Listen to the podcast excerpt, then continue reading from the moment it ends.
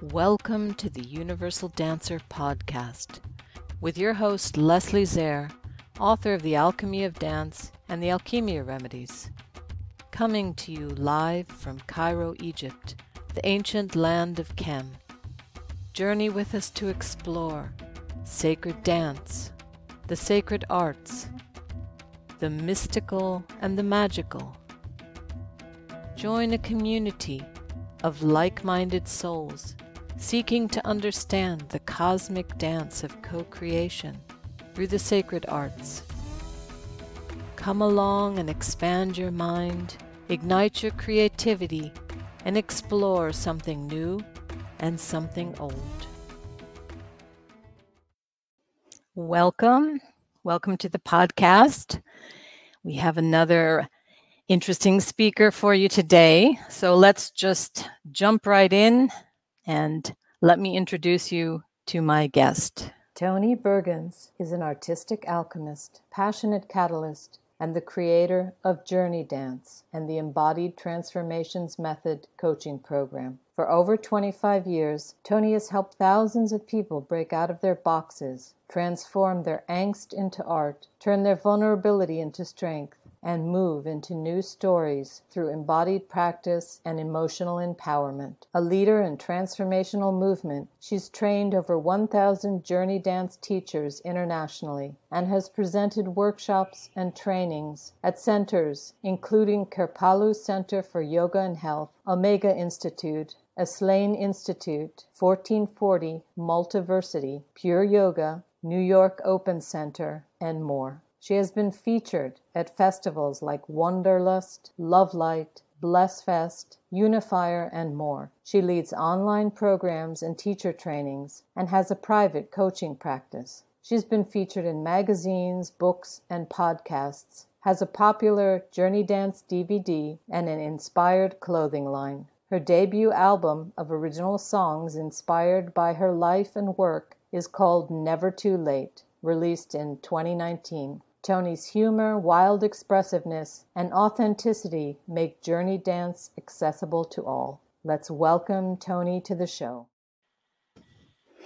Hi, Toni. Welcome to the show. Wow, thank you so much. What a nice video. I was like, that was so sweet. I love your video too. My God, what a beautiful. Oh wow, super beautiful. It makes me feel like, wow, I've I've done something with my life. See? Yeah. I think we all need one of those videos just right, to right. Everybody needs one to really uh, see what what we've really done, what our accomplishments really are. Especially in the dance world, you know, it's it's it's a different world to be uh, to have that kind of um, you know what's the word you know success or whatever you want to call it impact you know we're so used uh-huh. to everyone else having impact but the dancers we have to find our ways you know through the cracks well it sounds like you have i'm working on it so yeah. let's just begin at the beginning and let me ask you where your dance journey began how how did mm. you first get involved in dance well let's see so my dance journey began in, in, an interesting way. I was not someone who said, "Oh, when I'm three years old, you know, I knew I was going to be a dancer." I was not like that. I was kind of a spazzy kid. I was not very embodied. I was very out there. Um, and what happened was I had some, you know, difficulty in my in my younger years with my, you know, my body and feeling like I was emotionally overwhelmed by the world and the healing thing for me was um, dance. Dance did it to me. Dance was my, I found my divine spark on the dance floor one day. And that's when my whole life transformed from somebody who was I was in a lot of pain, I was in emotional pain, I was causing myself physical pain, I had an eating disorder, I was using my body um you know, I was over I was abusing my body in a lot of ways and when I came to the dance floor, I had, you know, learned as a small child little types of dance, you know, a little ballet here, a little jazz there, a little modern. And it was always a negative experience for me in that perfectionistic uh, style of, of movement. And I had like sort of a cosmic experience on the dance floor when I was just dancing freely after many many years of you know always trying to fit in and and and be different so to make a very long story short it's a whole it's a whole epic journey really for me myself um, I was I went to Kripalu Center of Yoga and Health, which is in Massachusetts in the United States, and I was in this class. It was all just like people moving around. You know, it, it wasn't like it wasn't any like it wasn't a big deal. It was just a lovely group of people just dancing around and just having fun. And this um this teacher, he said, he said, "Oh, you're all so beautiful." And at that time, you know, I was like, I really need to hear that. I think I was 23 or something, and I was like really going through a ton of stuff. And uh, when he said that, I kind of went off into the corner and had my little moment, and I just was in my body in a way that I can't describe for the first time. I was so in my body. I was so present. I was like, I was hysterical crying, all these emotions pouring out of me like like a a well just had just been opened and I was like, "Oh my god, all my life I've been spending focusing on the wrong thing." That's what I felt like. And it just all I had a voice in my head, you know, said, "This is what you have to do." And I was like, "What?" I'm like, I had another job. I was working in New York City. I had a whole career I was starting this is your life's work. And I was like, oh my God, okay. All right, whatever that means. So I ignored it for some time. And then it just came back and I had to go and dance. the dance found you. Absolutely 100%. I mean, and yeah. it was, it was, and it wasn't like you're beautiful physically. It wasn't that that I needed to hear. It was so much more on a spirit level, on a soul level, on a personal level, like on an emotional level. It was like, it was almost like this is what I really feel like. And I don't talk about this very. It was almost like the the voice in my head said, "Yes, you are a soul." It was like, "Yes, you are a soul. You're not just a mind. Blah blah blah blah blah blah blah. You're not just a body. You know what is this thing anyway? You're not just emotions. You are a soul. You are more than this." And that is what got me on the dance floor. I know it sounds strange, right? Because I love movement. I love the body, but it wasn't, it was that the body was a vehicle for me to feel this other thing that I call, you know, soul, soul. That's all I can really call it spirit, something else. But I think we're often detached. Absolutely.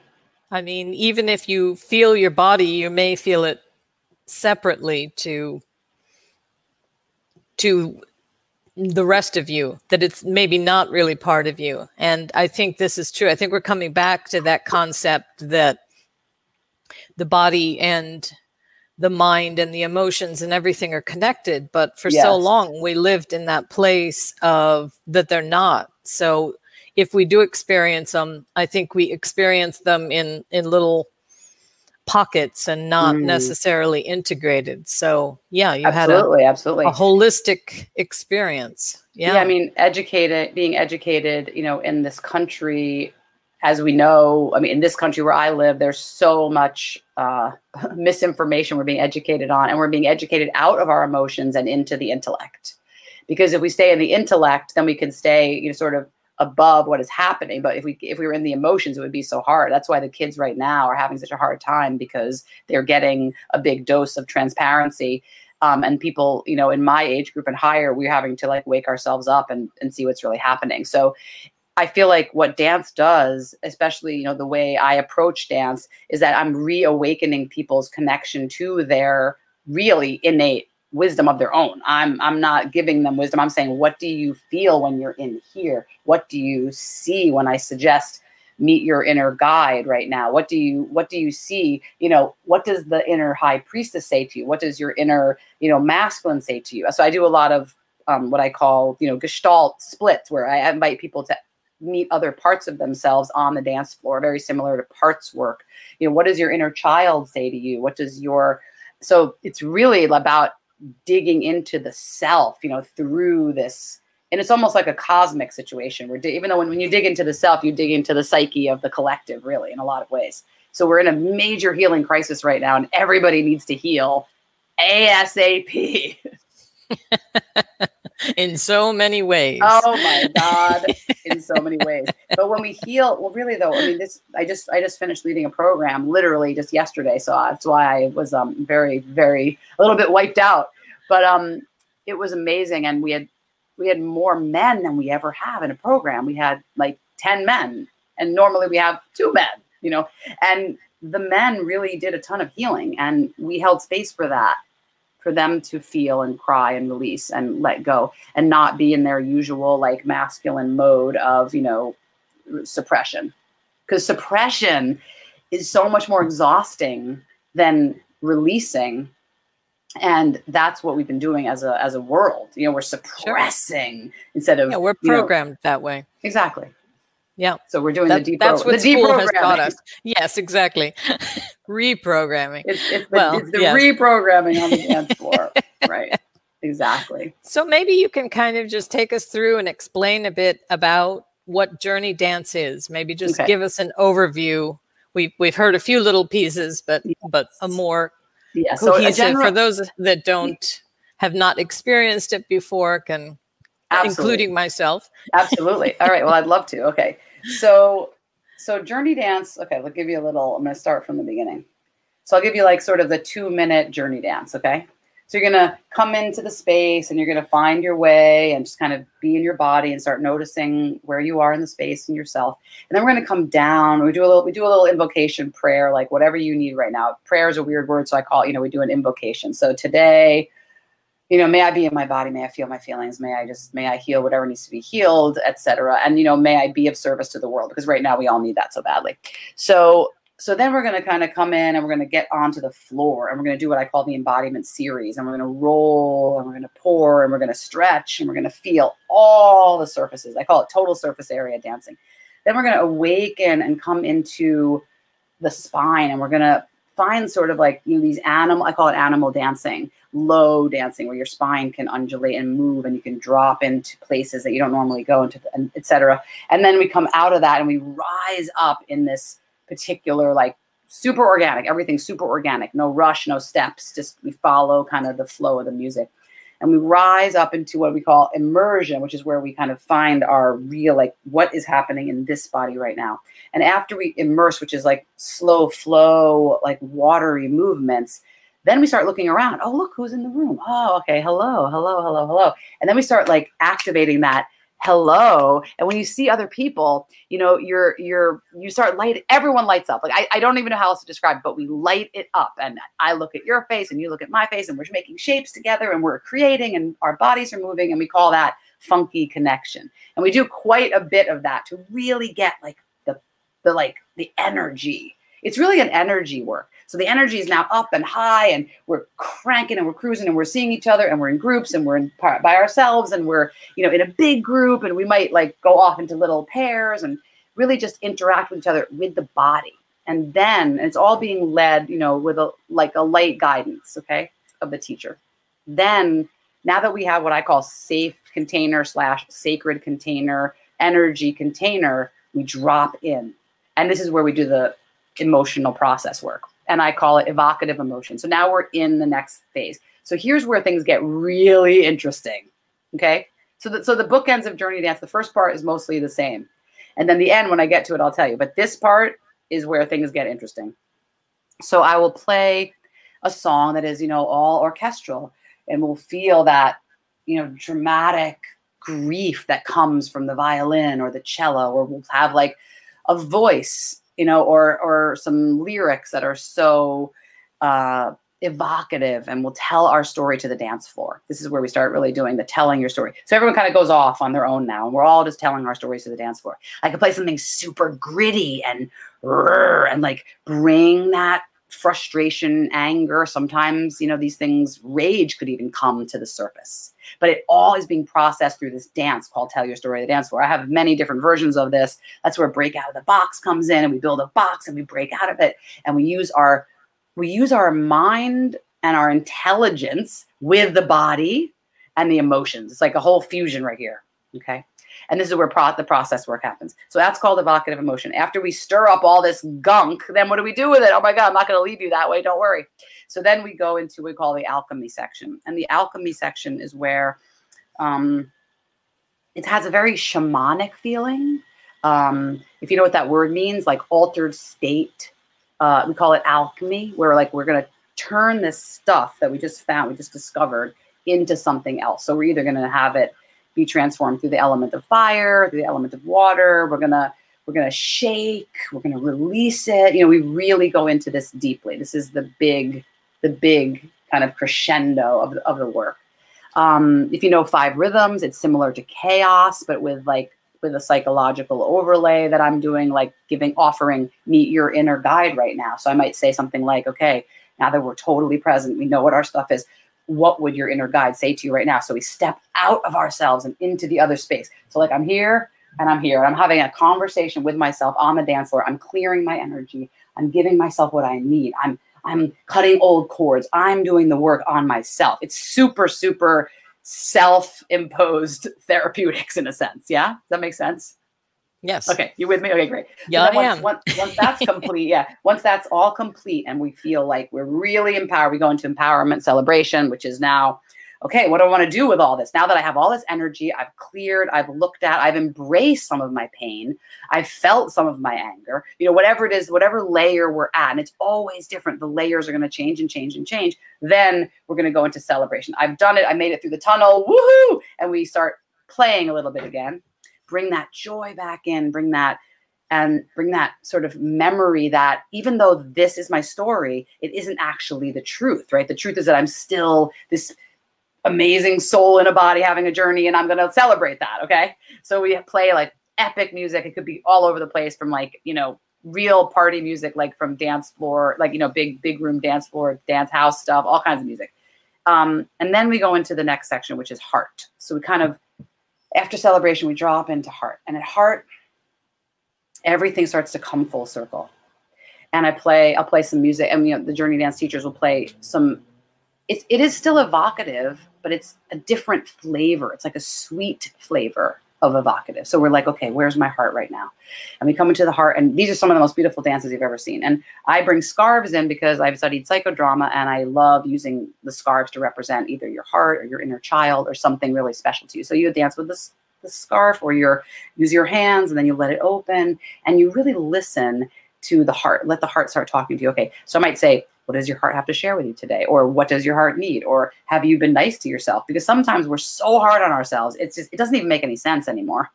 Um, how hard on ourselves we are. But it's again conditioned through experience and pain. And, and when trauma arises, we our nervous system goes into um, an overload and we shut down. So we don't often talk to our heart. So we do this heart conversations, and sometimes we work in pairs and we have a really deep experience with another human being. These are some of the witnessing dances we call them in journey dance, where I'll say, "Okay, Leslie, you're going to dance for me. Not I'm going to hold space for you, and you're going to dance. So I'll be I'll just be here holding space, and you would be expressing, and then we would switch, and you would hold space for me, and I would be expressing. And there's something about being heard. Now that I've done all this process work, now I can really be heard. And after that is completed, we go into what we call prayer. And I, you know, I love the word prayer. I am not a religious person. I have never been a religious person. I've tried every spiritual path you could imagine. I've studied, I've read many, many books from many different religions, um, including all the Judeo-Christian and some Islamic. I've read lots and lots and lots of religion, religious text, Buddhism. I mean, everything. And I think prayer to me means your personal connection with source, spirit, energy. So we'll go there and we'll start to feel what is the energy? What where am I today? And the music is like super um, I don't know, expanded and and and it has this, you know, quality of upliftment to it. And then we go and we close our eyes and we go deeply into our own prayer dance, we call it. And then we come into the earth and we give it back to the, you know, I we call her, you know, her, the, you know, Gaia, the great mother, whatever you want to call her. We go back to the earth and we we drop in super deeply and we just let everything go and we just become that's kind of the end of the journey and we come back home there you go two minute Wow. journey dance i know it's, it's it's it's a lot Journey dance in 10 minutes. yeah, Yeah. right or less But how long does this take? Like, w- w- is this in uh, levels or yeah no do a it? re- yeah a really good journey dance like when you're really doing the whole process full on i would say like 90 minutes feels really good you can do it a little bit less which is when most people only have like an hour in their lives for some reason um, which you know makes sense. We all have many things we're doing. So i can i can personally compress it really well into an hour um, but i would say that a 90 minutes is really like just delicious amount of time. But you know we can do two hours we can expand everything can be expanded or contracted to the time that you have really. It truly can because you can get embodied in five minutes if you if you've been doing it for a long time. If you've never done it before, it might take 20 minutes to do just embodiment, just rolling, pouring, finding your your surfaces, your skin, your edges, your muscles, the bone, really feeling yourself. So it's that's that's pretty much an average. Between an hour and an hour and a half is really good. And then it's like a weekly class, or you're doing this as a workshop, or what? Oh, everything. The format. There's so many formats. I mean, I do a weekly class. Personally, I teach uh, I've been teaching many weekly classes for my whole life, um, but I have a weekly class currently happening on Zoom um, on Tuesdays since since the whole since our whole world you know went on to Zoom onto the online world from the from the wild uh, wild ride that we're on right now, the pandemic and etc. So I've been teaching on Zoom Tuesdays at 12 o'clock Eastern Standard Time. Um, I've been teaching every Tuesday for the last year and a half and, and some you, Saturdays. And, then we have workshops do, too. And and how is that di- like? You're doing the same process, or these are different levels, or what? What's the difference? Oh, you mean between like a workshop and a weekly oh class. in a workshop yeah so i just i just finished leading a workshop at omega institute and it was a week long and we every day we danced uh, every day we danced I mean every and every afternoon we danced and we wrote and we shared and it was just um, it's a much deeper dive i mean it's a much deeper dive uh, one of the women who there, she is a psychology professor at some university in New York City, and she said that was literally like 10 years of therapy. And I'm a psychology professor, and I'm going to write about you. So I'm super excited. She's going to write a yeah. write about us in psychology today or something like that. I was like, yay! Because yes. movement is so much more therapeutic than we give it credit for being. Yes, we we're all in our heads, and that doesn't necessarily address where our issues are. Which brings yeah. me to the next topic of embodiment. mm. Because obviously that's a big part of what you're doing. What let's talk about that a little bit. What do, what do you feel is going on? Like why is this so important? Mm. So important. You know, it's it's such a good question and people really have a lot of hard time. Like the word embody is really like a hot buzzword right now. And it's so much more to me really than just like if people are talking about if, you, if you're hey let me say this to the listeners if you're trying to study embodiment and people are talking about embodiment it's not embodiment it might be sound great and you'll learn a ton but embodiment theory. yeah. The theory of exactly. embodiment. I'm yeah. like, hey i'm like oh my god i want to do something with this body so embodiment is actually embodiment like it's actually getting into the body. So movement really if you want to do embodiment you got to do something with yoga movement dance theater some kind of expressive shaping you know some kind of movement. I'm not saying that all embodiment it could be meditation but it's something where you're feeling feel embodiment to me is getting out of your head as you said leslie and in to your body. I mean, that was my tagline for like 10 years. Get out of your mind and into your body. And we're so scared of losing our mind. And it's not because you're going to actually lose your mind. It's because your mind won't be in control of you anymore. That's why we're scared of it. We're not, we're not, you're not going to go out of your mind. From dancing, you're not going to go out of your mind, but you will let go of the mind for a bit and be like, oh my God, like I am free. The mind is our, is our, you know, basically the the I feel like I'm in a video game sometimes and my mind's like do this do this do this. I'm like wait a minute I control this this video game not you you know? So it's like when that spirit energy soul part of you can take over and say to the mind oh thank you for that information. Thank you for that negative thought. Yes I get that. I know that that's my pattern. Once you step like a teensy bit away from it it's almost like you're your, your body now. Now you're conscious because you're in control of not in control, but you're in the driver's seat of your life. It's, it's a different feeling. And I think it really happens through embodiment. So I'll try to explain it in a way that will make sense. So I used to describe the way I lived my life before dance. So before dance, I you know, I went to school and I got really good grades and I did really well and I got a job and I did the job and I went to work every day. I, I swear, I'm not kidding. And I had a really, I had a, a boyfriend or a girlfriend. I went to, you know, I went out to did, I did all the things that you do. That's just what you do. This is what I did. And, and I realized that I was living on this like level of existence that was not it was not it didn't have any i mean it had undulations of my own personal internal but it didn't have a depth to it of experience. Like I felt like I was just like I was just like doing the, I was driving on autopilot. So I call this thing the escape hatch. So I used to have this thing where whenever anything would upset me, I would go up into the escape hatch. I had to do it this way because I'm I'm mirrored. So up into the escape hatch. This is the escape hatch where I don't feel my feelings. I just live right here in the escape hatch. So that's to me, that's being disembodied. Does that make sense? Mm-hmm. Okay. So when you get into your body, I'm not saying it's going to be easier, but it's so essential because if we're not in our body, we're we're living in the escape hatch. So nothing really is our responsibility. We're in the escape hatch. We just be like, oh yeah, I'm gonna just compartmentalize that, compartmentalize that, compartmentalize that, and that, and that, and then I'm really, really unhealthy. And we as a culture all are doing that. So how do we get into our bodies? We literally, even just someone touching you could put you into your body. I don't know if you ever had that happen where you are feeling just not really not good you can't relax you can't calm down and you just hug someone. And just the hugging or just the touching someone else actually just, just touching your back you know or touching you know your shoulder and you just you settle. Because we're we're, we're actually are a lot more we have so much more what's the word i'm looking for? We have so much more ability and so much more resilience and so much more skill and presence and and depth to connect if we're in our body even though it's hard because there might be emotions that you don't want to feel. So when you're traumatized and i'm saying this to traumatized individuals which there are so many more than there should be there are so many and i apologize and i and i wish every person their highest and best uh, healing now. But when you're traumatized or when one is traumatized in their life the nervous system is programmed to uh, take us out of any chance of repeating that feeling that whatever that feeling was i will never feel that again okay? So when we shut down a feeling center if it's fear if it's terror if it's rage if it's anger if it's grief we shut down all of it.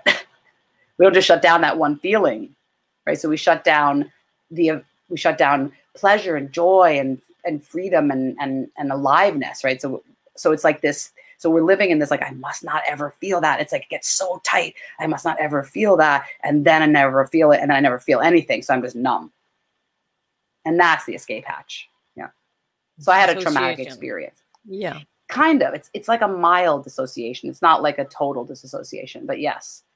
It's like a numbness. It's a mm-hmm. numbness. Mm-hmm. It's a mild disassociation, I call it. Because there's That's other other pathway of the vagal nerve. Yeah. yeah. Exactly. Exactly. Exactly. So when we let ourselves feel, which is absolutely terrifying for some people, and I completely honor that, um, we release the memories, the the the the whole like like the cellular the way the way many people talk about cellular memory. I'm still processing the journey of the Jews through. I, I'm Jewish. I mean, by culture and I'm still processing that those cellular memories of my past, of, of, of the past of the Jews. Sometimes I feel it, and sometimes I don't, right? But I'm also processing my own experience. So it's a lot. So that's why I love the dance and the movement, the sweat and the sounding and the like emotional release through movement. It doesn't do that thing that if I talk about it, it does it. It's different. Mm-hmm. It's a whole different. I'm coming into my altered state where like I'm able to just really feel it and and not re-traumatize myself over and over again by by the other by other ways of processing which which I feel like make things more solid. Like I love the fact that our stories are our power and I think every person's story brings them into their their their passion and their you know their their right kind of relation with the world. But if we don't heal, we end up with all kinds of toxic stories running around, if that makes sense. Yes, but uh, I think that healing, the healing path takes courage. And Absolutely. I think that uh, where you started when you were talking about the mind, I don't think people are afraid of their minds. I think they're afraid of their emotions. Absolutely. And so that that dissociation or that stepping out thing is because yes, the emotions are in the body. So yes, and if I if I connect out, to my right. body, then I'm going to Uh-oh. find them in there somewhere, Right. and um, I won't know how to deal with them. And the problem is that if you don't deal, if you don't learn from a young age how to deal with things, how to deal with people or situations, Yep. you're at a disadvantage. And I, I found that when I came to Egypt, because people are very, obviously, it's very dense here. There's a lot of people. People live in extended families Yeah, and they have to learn how to deal with other people. absolutely. If they get angry at somebody, they get angry at them. And I don't know how to do that. So I'm always I'm that toxic. Mm. I hold it and hold it and hold it until Mm. the volcano erupts because Right. I don't have the skills. I never learned the skills as a child how to express anger when it came up. I only learned how, yeah, you uh, this is typical western society. We learn Yes. how to swallow it or repress it. So we don't have those skills. So yes, I don't ever want to get in a situation where I'm going to be angry because I don't know how to do anger. So I Mm. guess that's why I came to Egypt was to learn how to Well, how you to actually my friends. I'm deal with my emotions. Yeah. I'm good at anger. I love. I, I. I have. A, I have to tell you, I do a lot of anger on the dance floor. Let me tell you. Yeah. I, I- So, yeah, but but, I we don't know how, and it is No, a practice. Yes. It is. I think and that what- that's the thing. Though these are skills that we never we never had growing. We never learned growing up. So, and I, I'm sure in different cultures people do. You know, um, even like within the United States, you have different little cultures, and maybe certain ones have have you know retained whatever it is that um, that lear- they learned how to deal with with other people. But I think too, Mm. as we get more disconnected and more Yeah. separated, Absolutely. we have even less and less skills of dealing with other people and and Oh yeah, we're know socially we're getting so socially Yes. messed up because I mean, yeah, there there's no I mean, real emotion is not coming out on I mean, on these, you know, apps and Facebook and Instagram. It's just like it's not it's just not it's socially disconnected and people can say whatever they want and be crazy because they don't have any there's no feedback. No Yeah. real feed no real feedback. So no if, Exactly, if somebody what you're was saying- standing in front of the you you wouldn't say the things that people not. say on social media Yeah. because you'd have to deal with the person's reaction as well as whatever Yeah. they might do no, exactly. And and you know, so it's so i love what you just said it's so interesting because so in journey dance you know the modules um, of teacher training are very specifically designed. So the first module is like you know how do you how, what is this process? So then we go through all the, the the qualities that i led you through. But the second module is okay what do i do with all this emotional material that i'm feeling when i'm teaching and that i'm processing and and, and what am i what am i doing? So that evocative emotions section i was talking about is so key because that's the part that's missing in all education. And I write about that. I'm I'm actually currently in, and I'm writing a book right now, but you know, I write about that because it's really true. And a lot of our associations that we have in our in our body are that we think are like our love might be fear because of the way our parents treated us or like we have we have really have to get to know ourselves in a whole new way. It's like a re-education a reparenting a re a re um, a nervous system reboot. You know what do what does safety really feel like for me? You have to ask yourself that like when you're when you're dancing like what does how do I let myself be angry? Well, guess what? If I play a song like and we're just like doing it, it might come up and scare us, but it also might come up and be like, oh my God, I have to do this. This feels so amazing. I never do this. And some people just they want to just burn. I, I remember when I first started, I was so I had so much bottled up emotion and my favorite quality was the fire and and you know just letting it all out. I've changed a lot over the years. So now i have a lot more access to my vulnerability which is very which is very hard for me. Um, i have anger was a much easier emotion for me to deal with than vulnerability because my family structure was had a lot more anger than it had vulnerability. So we have different you know we come from different moments. So but i like that because the emotions what happens is when when you can do the emotions and i'll say this very carefully in a sacred container. And what I mean by sacred, I mean we set a container. Everyone that everyone who's in this experience knows that this is the beginning and this is the end. So we're not going to be feeling the anger forever, and we're not going to feel it even for that long. We're just going to feel it little bits at a time. We're going to release the anger. We're going to release the grief. We're going to release. We're going to feel joy, and then we're going to feel tenderness, right? Or we're going to feel you know today's going to be anger anger anger grief you know today's going to be you know whatever whatever it is in in that moment. And i i really pick the song based on like my vibe of the group. So if the group feels like whoa this group is so much energy i'm going to go for it. You know i'm going to go for it and give them something really that they can just really express to. Because we just don't know how to express as you said so many of us. And then and then the, the, the other side of that is that when we can express then we have empathy. It's like literally it's like a it's it's like a double-sided coin. If i can express myself then i have then i can learn empathy. Then i can feel compassion and empathy. Because if i know that i'm feeling scared i'm feeling sad i'm feeling angry i'm feeling whatever then if that person is feeling it i know how it feels to feel like that. And i'm saying oh my god i'm so sorry you feel like that. How can i hold space for you? How can i be there for you? Because we need that right now more than anything. We, we learn empathy from each other like from from being with each other. We don't learn empathy alone in isolation. We don't learn anything alone. That's an illusion. It is. We learn how to be alone by being exactly. alone. right. We, we and it's all relational, the whole thing. It's so funny. No, we do. We need mirrors to reflect to uh, what's going on. I don't I think Absolutely. I just most uh, of us don't know floor. what's even going on within ourselves. I know, and I love what you said mirrors because on the dance floor just on Wednesday night we had this massive outdoor dance with no masks on. I was so happy with this huge field. It was so enormous. Wow. The moon was out, and this is the first time I, I danced with humans um, in a year yeah. and a half, like in person. I was I was really I was just beyond happy. I mean, I couldn't even tell you, and and sad, and every emotion, but I was so excited just to be with people. And I was talking about mirror neurons and how, like I said, now look at someone's face because when you're wearing a mask and you're dancing, it's so different. Yep. You really can't. It, it really takes a lot of the energy away. So as soon as the faces were back, everyone was like, and I was like, oh, it's the mirror neurons because I see your face, I smile, I see your face, I see the sadness, I feel I drop into my own sadness, right? Or I see the, uh, and then I feel the, uh, you know, like, and I'm allowed to like really feel all. We expand our whole bandwidth when we're together. We can feel all of all of it. It's one of my things I talk about is how do you expand your bandwidth? Because I said if you shut everything down, you turn that dial all the way down, then you got no bandwidth. So if something really bad happens in your life, you just fall apart. So you have to expand that bandwidth. And it's, it's this is not easy work. I'm not saying this is easy work. It's fun because it's expressive and creative, but it's not easy.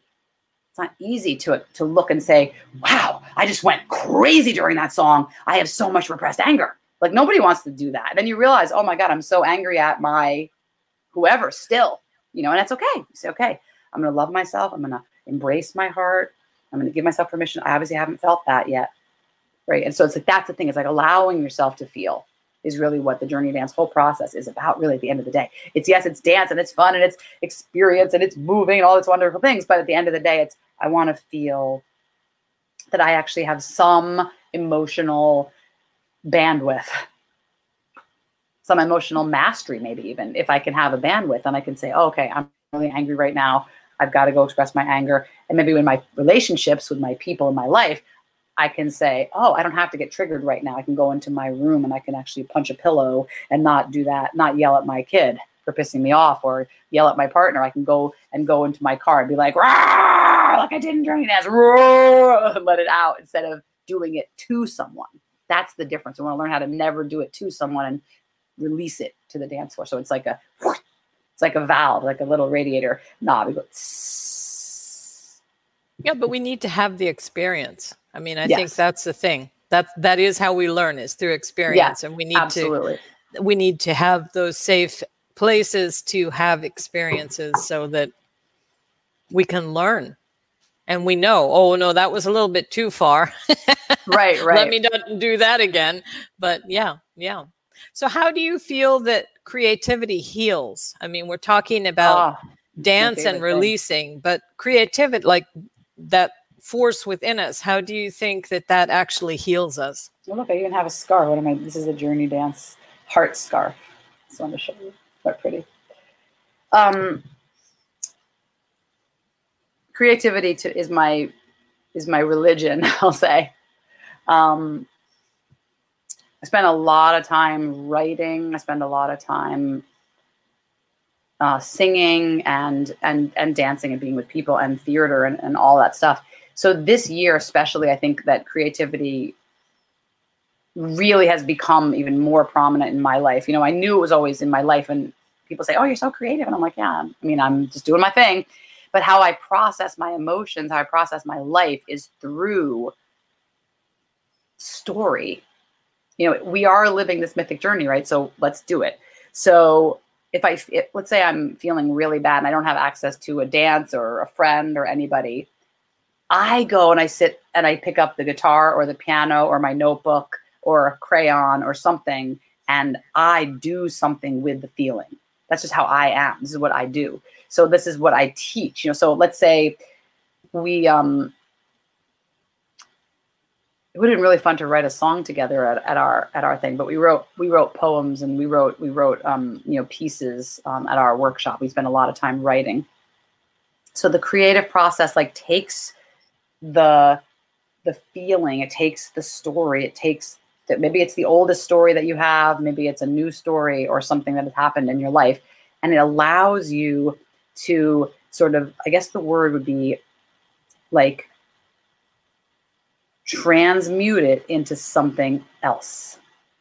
So let's say, okay, for example, I wrote a song. My son and I, my son's, I, I got divorced in like 2009. And I wrote a song. I felt so bad, and it took me many years to process what I that what I had quote done. And I felt like deep down I had broken my children's hearts. Like I felt like I was the first heartbreak, you know, me leaving their father and us separating, all that. And I never really was able to process it in, in a way. I, in therapy, I talked about it. I was all great and I danced it and did all the things I was supposed to do. But to really turn into something else, I wrote a song. I took it and I wrote a song. And it's like, you know, it goes um like something like, You were made from love.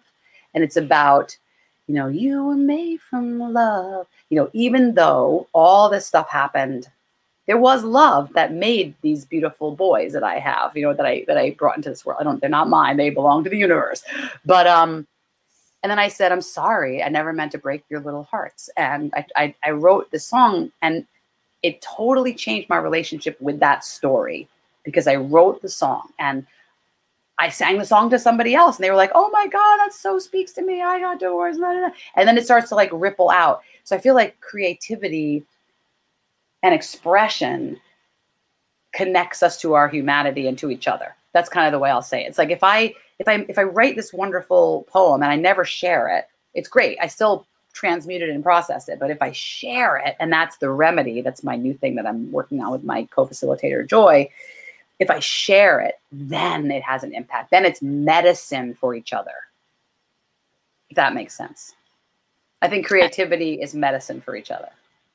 And I also, I mean, I agree with you, but I also think that the, um, I think I personally please, believe please. that we as we as humans are here to create, like that. That's oh, that's our that's absolutely. our role is as is as creators on on this planet. So um, so I fully agree, agree with you about the the creation process, but I do think also when you're sharing it with others, it transform it gives it other facets mm. you know again it's like that mirroring thing it gives it other facets that maybe Absolutely. we don't even see about whatever mm. that is so i think creating is important on your own it's a very important thing but i agree that once you share it it takes on kind of a life of its own and it may Absolutely. morph into something completely different or it may even be something there it you may have created something that you really don't even see or you see one mm. piece of it i love so that. yeah it's an interesting um yeah i hadn't yeah, the, thought the, about that sharing aspect before oh yeah the process that we're doing right now is so what happened was during the can i just share this quickly about the what sure. happened during the pandemic okay so during the pandemic well it's not even over yet so we're still in it but we started uh, more so, time to create. I know, right? if, if you have, if, if you're guess not, we're like, not done right, yet. if you're not working, you know, full time saving lives, which we appreciate greatly, you know, and you are and you are in sort of a pause of some kind, then this is a great time for that. But what happened was I was teaching the Tuesday class and people were hanging out afterwards. Like at one o'clock when the class was over, people wouldn't leave. They'd be like, they would just stay on the Zoom call. And we'd be like, all right, well, we got to go. You know, we love you. We got to go. So, um, we said, this is, this is amazing. We need, we need more. We need more. We cannot just have this much connection. We need more. So I taught on Saturdays and then people would stay and hang around after. I was like, okay, so we need more. Okay. So then we said, okay, we got to do something else, something different. So we created my co-facilitator and I, uh, Joy. We created this process called the Remedy. So we do this dance process, which is similar to Journey Dance, but it's it's it's different. And then we write, and everybody writes, and, and Joy finds these poems from all over the world. You know, international writers. We want everyone included. No one does not belong in our in our you know worldview. And we did you know all of our all these amazing poems, and then we get a writing prompt and we write and we write for like 20 minutes all together on Zoom in our own little houses. And then everyone comes back, and then we go into breakout rooms and people share. And then after the sharing, we come back to the big circle, and then people wanted to stay on the call longer. they wanted to hear more people. so then we said, okay, let's highlight, let's spotlight four people today who would like to share. People share, and they read these pieces, and your mind is blown. Your mind is blown because you didn't know that person. And that person has a wisdom that they didn't even know they had what comes out when they just do it was like it was like you know julia cameron the artist way it was like it was like the artist way you know in action every we did a 21 day challenge then we did eight week series then we did an eight week series and we did another eight week series now we just did it in person so what we found what we're finding is that and this is totally true every single person is a wise woman a wise man a wise being every single i don't care what where you come from um and you are wise. You are a wise being. Okay. And we we shared our own wisdom with each other and people didn't even know that they were they were touching somebody and healing them like my little poem that i wrote which took like five minutes to write and one minute to read someone writes to me you know oh my god that was spoke to my heart you know and then someone else writes to that person and that person and so on so we're created this huge community of writers and we made an anthology called uh, the remedy wisdom I think it's called. I have I have to, I'll I'll get you the link. Uh, it's on our website if you want to. You can download the anthology for free. Um, it's called The Remedy, and it's just these beautiful writings of women from all over the all over um, the country and internationally as well, who wrote these pieces. And you know, we ju- we only hear from like the authors and the famous people and the speakers is that, but there's all of us with all of these wisdom and stories to share. And I think that's the magic of creativity. Really, it's it's it's just this like so this week that we just spent at, at Omega, everybody was doing this and we shared our writings. And I mean, people, we cried listening to each other's writings. It wasn't just our own writings that made us cry. It was listening to other people's writings. And then we were, we felt the medicine. I call it the medicine because, you know, medicine doesn't always taste good, but it's supposed to do something really good for you. You know, um, we all get each other's medicine like a homeopathic dose of, you know, okay, I felt that. I never had that trauma, but if I had, I I hold space for you. I honor you. I see your resilience. I see your beauty. I see your power. I see what you have overcome. And now you are stronger and wiser and and more. And I and I love you for that. Thank you. Like that's kind of the way we approach it. And I think what you said earlier about, you know, carrying these traumas of generations before you, you're also carrying all that wisdom. But yes. unfortunately, we don't, we haven't found ways, we mm. haven't been taught ways or even brought to our attention ways mm. to tap into that. So to me, that's probably a big part of creativity is not that it's even something new, but it's just something that you've gone inside and you've you've pulled it out somehow but you have to create that space in order to to let those things emerge and i oh, think I because well and because these other things are painful you feel them i think we've become detached from joy as well like we don't even know what that i mean i have mm. this mm. like what does it mm. what is happiness like am i happy am i ever mm. happy what is joy do you, you know you have mm. those those moments. But I think um, we need to identify that. And yes, I think that that those things that come out, maybe even things, traumas that you resolved for example, but somebody Mhm. else didn't. So, Right. like you said, it's the medicine that somebody else needs because Right. when it comes out, it comes out in a sort of perfected way. That's not the right word, but resolved Mm. way Mm. or at a different frequency. Um, Mm. So that then it can be the medicine for somebody else that Mm. um, that maybe is in it but hasn't hasn't quite finished that cycle of whatever is going on.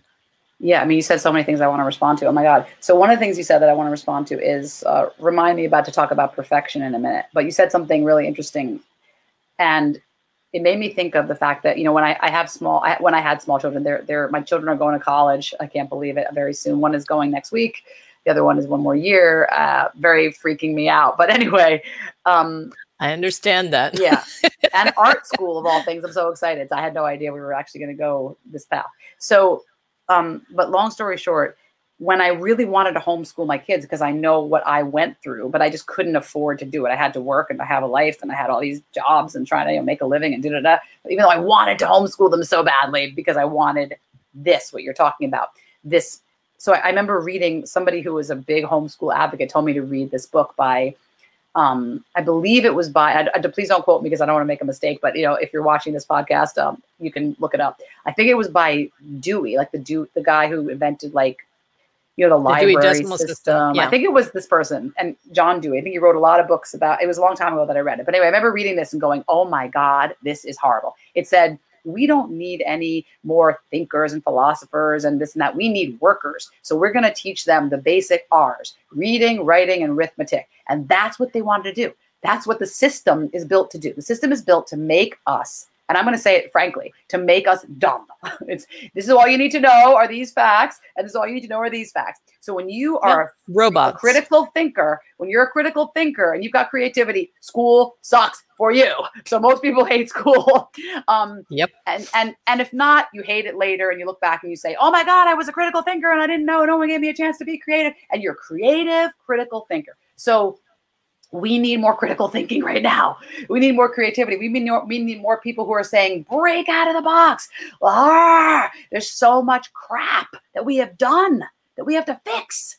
So much on so many levels. I have chills through my whole body just thinking about that, which I won't go into right now. That's a whole nother podcast.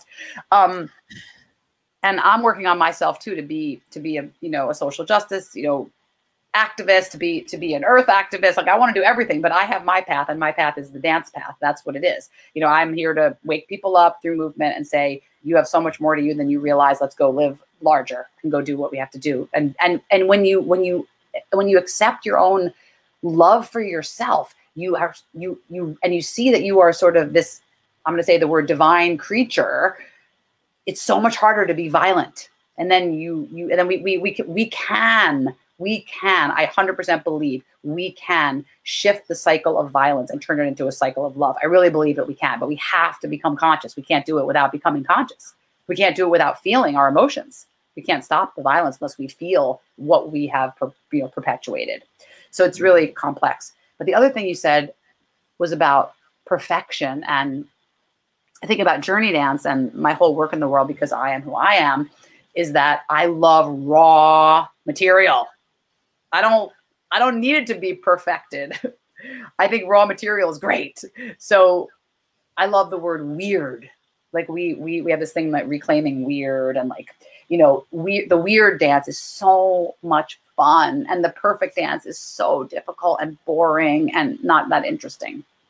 The weird and oh whatever shape and strange whether it's you know processing something to completion is different to me from from from, from perfecting it you know? So i love the idea that creativity is super weird and super wacky and messy. And yeah you might cre- get a great product out of it. And that would be awesome. You know like i i, I made a, an album of songs because i loved my creative process. But really what mattered to me was not the actual pr- product it was the writing the songs and the, and the and the messages that i was feeling when i was writing the songs or when i'm doing the dance you know the thing about dance is that it's so ephemeral it cannot be captured in a bottle it cannot be captured in a record i mean you could watch a video but it's just not the same because you're feeling the feeling of dance is is this unbelievable, magical, energetic transmission between people. One of my, But- uh, yeah. But as you said, uh, I think creativity is not perfect. It, it is Yes. about the journey, and that, like you said, it's not a, it's not about the songs. It's about writing the songs. Yes. And that, but again, the way we're programmed is that Absolutely. the outcome has to be perfect. So you're not allowed to make mistakes along the way. But if you think about all the great thinkers that discovered something because they made a mistake, if we're not allowed to make mistakes, then we're we're missing a whole lot. But again, this is you know That's why you said it takes courage. It takes courage to be creative because it's going to be messy and weird and not pretty. and not to be afraid to fail. Yeah, Mm, and that's not what we're taught. Educational systems don't don't allow us to fail. You take tests, and if you fail, then then you have a big problem. Absolutely. So I think that that's um, again, it, it, it not just connecting with emotions, but connecting with that ability to fail and that ability to approximate. And um, these are all things that we need to reclaim. And I think dance does do that you know, I because remember. it allows you to just be creative. Yeah, there was a funny story I was telling everybody um, at the weekend. You know, when I was little kid, I was in like my mom put me in ballet. Right, that's what everyone did at that time. You know, they put their they put their kid in ballet. So I was like a little short, like stubby, you know, not like skinny, teeny little girl. I was like a chunky, you know, just awkward, um, you know, little girl. And I remember and I always felt like my gender was off. I'm not quite sure what my gender pronouns are, to be honest with you. But anyway, so so I, I remember I was like, they said to me, they said to my mom, "Oh, can you bring in brown fabric and da da da da and get this fuzzy stuff?" My mom's like, "What is this for?" So next thing you know, we're making like a little bear costume. And I, there was this little ballet where like, you know, 14 little tiny girls in the pink tutus, and they were the two little bears that came out and opened the show. I was already being cast as a comic weirdo. I just didn't know it yet, but I took it very personally. And I felt bad about myself for years and years after that. And I was like, come out. I had like a little basket full of like confetti, and I'm tossing the confetti on the floor, and the ballerinas all come out. And I'm just like, you know, I'm a bear. This is like so funny. And then the next year I was like a green, like I was some green forest creature. Like I never got the pink tutu thing. So just for those got, of you, you got the character roles; those are the fun roles. yeah. so those of you who never got the who never got the pink tutu thing, you could come and join Journey Dance because because we are we are all a bunch of characters and Uh huh. and and, And, the imperfect. and those are the people that everyone love, by the way. oh, good, lucky me. the ones that make them laugh. Yeah. yeah so that, that is, that is what it really and i do think that humor and I'll, I'll share this with you one of the things that about journey dance is that it's a it sounds like a very serious process you know it's very serious but if we don't have a sense of humor to go along with it then it's no it's it's really we don't really heal it's like the humor and the lightness and the seeing ourselves from a little bit of a distance which happens over time when I know that when, like, let's say right now you're feeling a ton of, you know, trauma in your life and all your stuff's being kicked up by what's happening in the world. There is a space for you and we will still make you laugh. You know what I'm saying? Like, we will hold this beautiful space for you to cry and feel your pain and all that. But there's something that happens during that funky section. There's something that happens when we all look at each other and we, we say, oh my God, we're okay. We're not alone. Yeah. There's a lot I had a that. friend that always used to say, "You may as well laugh as cry," and I think about that every Yep. time I'm in a situation Mm. where I want to cry. I'm thinking, well, I might as well laugh. Like, why am I taking myself so seriously? Let me just laugh about I this, or you. not to not to disregard it, but it's No, my no, I choice. mean. I can I can see it as absurd, or I can cry about it, or whatever. But um, usually, it is absurd somehow. So. You know, oh, there's one last thing on that I just want to share. Something that happens. I'll just give you a quick, tiny story. So we're dancing, we're moving, and there's this beautiful man. And men don't cry in public; it just doesn't happen, right? Okay, I'm, I'm being very stereotypical. Men don't cry in public. So this man, beautiful man, a really you know masculine man, starts like having an emotion. I can see it from a distance. You know, I'm in the room and I'm like, oh, okay, this is going to happen. So I go over and I'm like, okay, I'm, I'm going to assist in this process. I'm going to midwife this man's cry. so I just gently, you know, put my hand on his back so he knows I'm there and then boom, bursts into tears.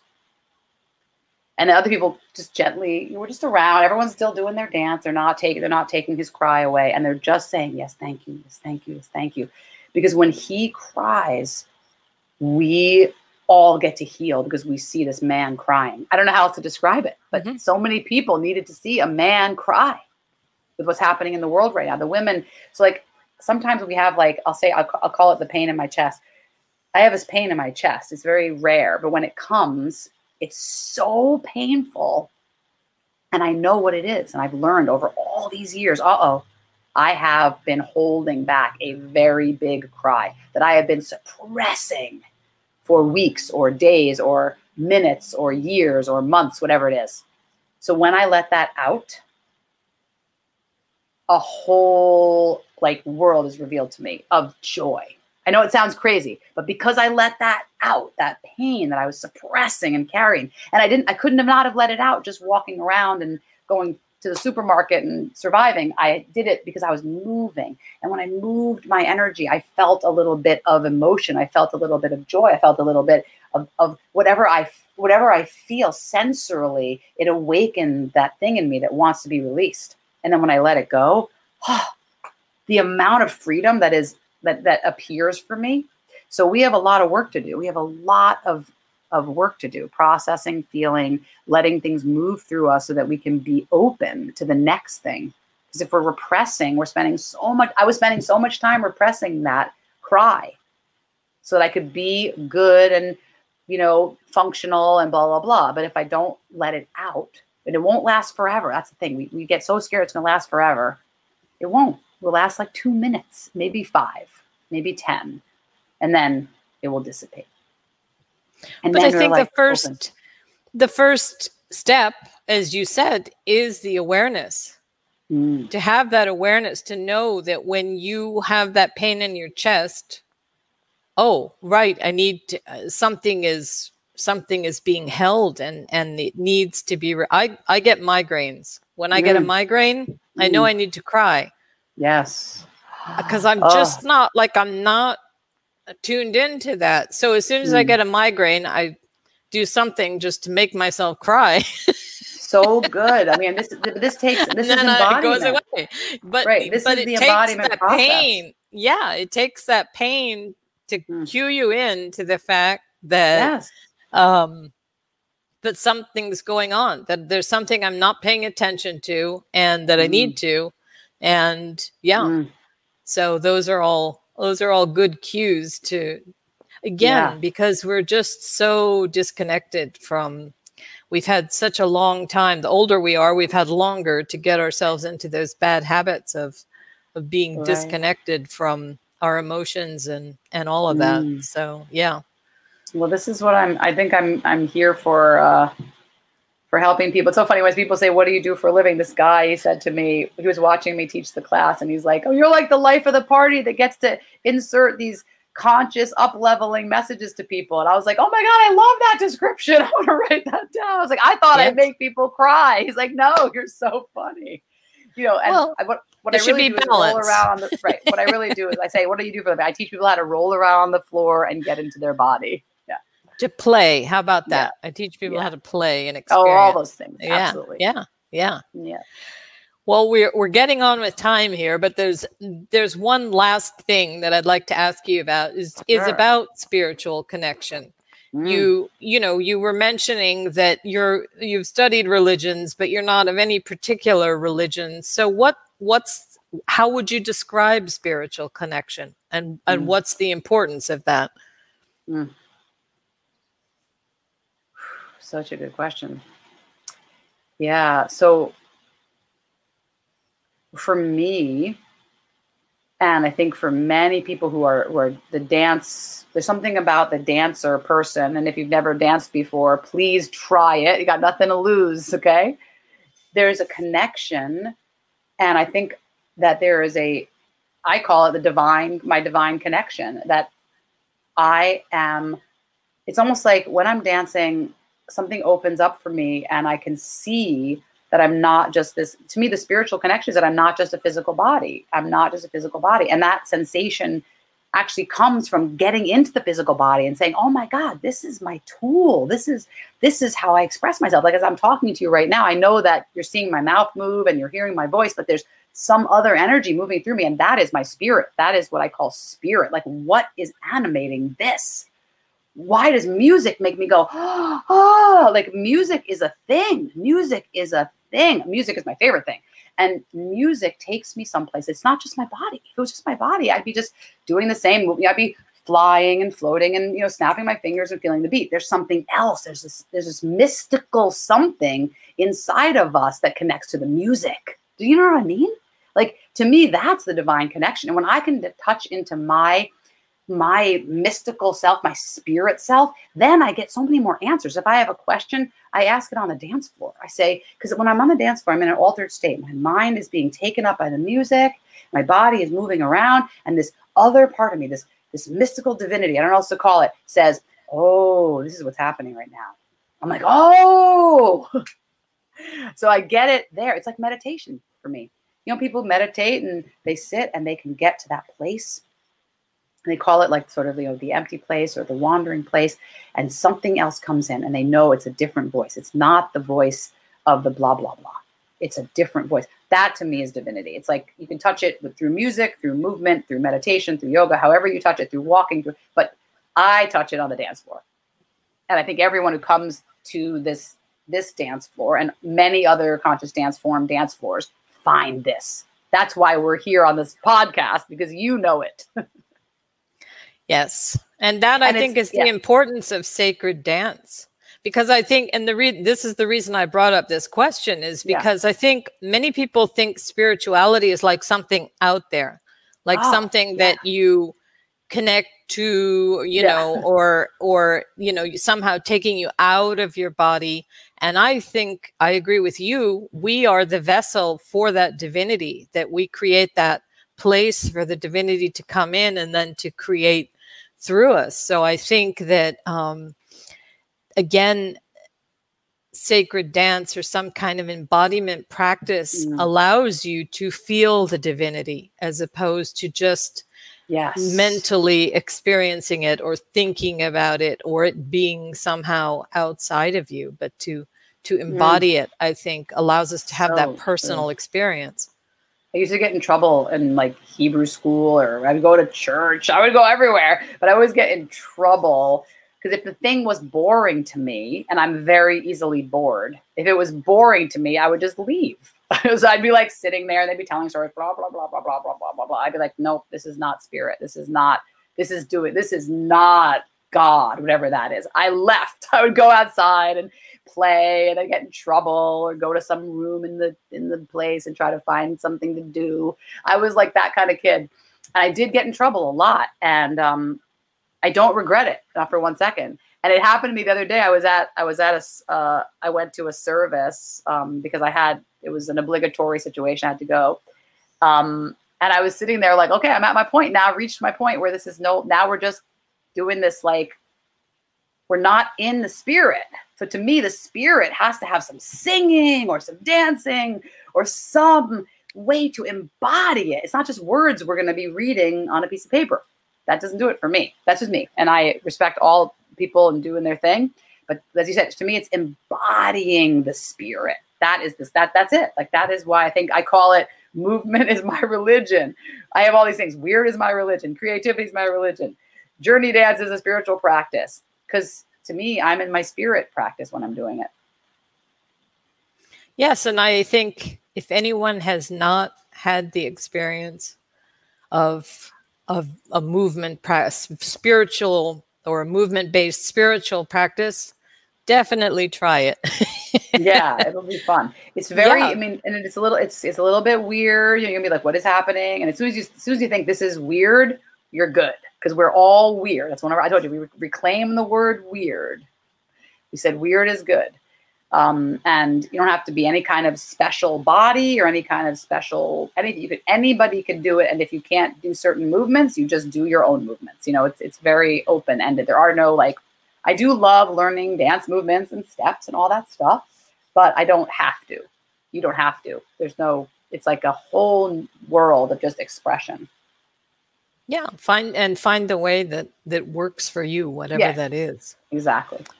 So, do you have any up and coming events? Tell us what's what's going do, on and, and how people can contact you. I've tried to keep lots of events going, even though some events we planned were canceled, etc. So at the moment, what we definitely know for sure is that we're doing um, the remedy, which is that movement, writing, and sharing practice, which is totally powerful. I just did a week of it, as I said, with people in person, but we're doing remedy online, um, and it's it's uh, 10 a.m. Eastern Standard Time. I don't know what time that is for you because, as you know, I messed up the time thing. So it's 10 a.m.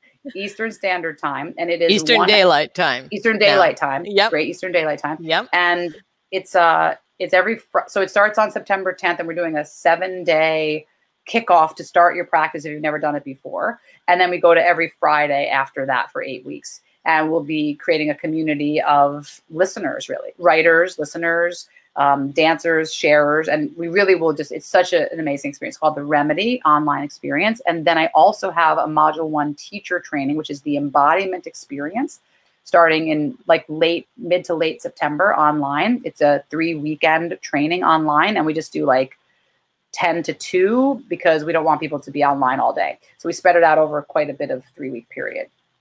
And then, of course, coming up down the road, I have in person events happening and the big retreat in Mexico, hopefully, if that still happens. Uh, in April, we're going to be going to Mexico and doing the Remedy Live. And one of the fun things about the Remedy Live is that Joy is a dancer, I mean, a, a singer as well, and a professional vocalist, my co facilitator. I created a one person show last year, and it's very, I have a lot of comedy. So we had open mics every night of this program, and people shared and got up and they read their pieces and they weren't open mics like talent. They were open mics heart sharing. And some people did very very intense share. Some people wrote poetry. Some people were were funny and it was amazing. So there's space for you because that's what it's about. It's about the people who come having space to explore themselves in a container of respect and celebration that's what I got so far. Mod Good. one and the remedy. And you can find me. You can follow me at at Toni Bergins on Instagram. I like to make reels and I like to inspire people to feel something. So if you watch my watch my reels, it's like I want you to feel something. I want you to feel something. Um, that's at Toni Bergins. And then my website, as you can see there, is journeydance.com. Lots of events are up there, teacher training and everything. I also work privately with people one on one in this fashion uh, with a lot of movement and expression and some talking and some intuitive intuitive uh, work So, just to remind you, Toni's website is www.journeydance.com and you can find her on Facebook, Toni Bur- Bur- yep Bergins, Bergins. sorry, that's all good and JourneyDance, Yep. and also on Instagram. that's it she's so good you're awesome So, uh, so look look for Toni. You have you have many many different outlets that you can find her at. All right. Well, I apologize. I've lost my light here. The sun has gone down, so I'm I'm Oh, using the you so computer light. so I'm reflecting. So I apologize for that. But um, thank you, Toni. Thank you for being here. It was you so lovely to hear about what you're doing and uh, all the things that you have coming up and the work that you find journey do. dance teachers all over we have JourneyDance teachers now you know spain uh, italy um, south america mexico as well as lots of united states not a lot in uh, in egypt we're gonna have to remedy that There you go. Yep. it's time. Uh-huh. Okay. Good. All right. Well, thank you for being here. thank you so much you. for having me i really appreciate it Bye bye. All right. So that was a very interesting talk. Thank you, Toni, for being here. And thank you to all the people watching. And just to let you know that next month, I have Erica Ross. She's the co founder of The Move, Dance Our Way Home, and Daily Dance. And that's on September 12th. And if you are on YouTube, please subscribe to the channel. That helps other people find the videos. And you can like and share. If you're listening to this as a podcast, same thing. Please follow, like, and share. That helps other people find them as well.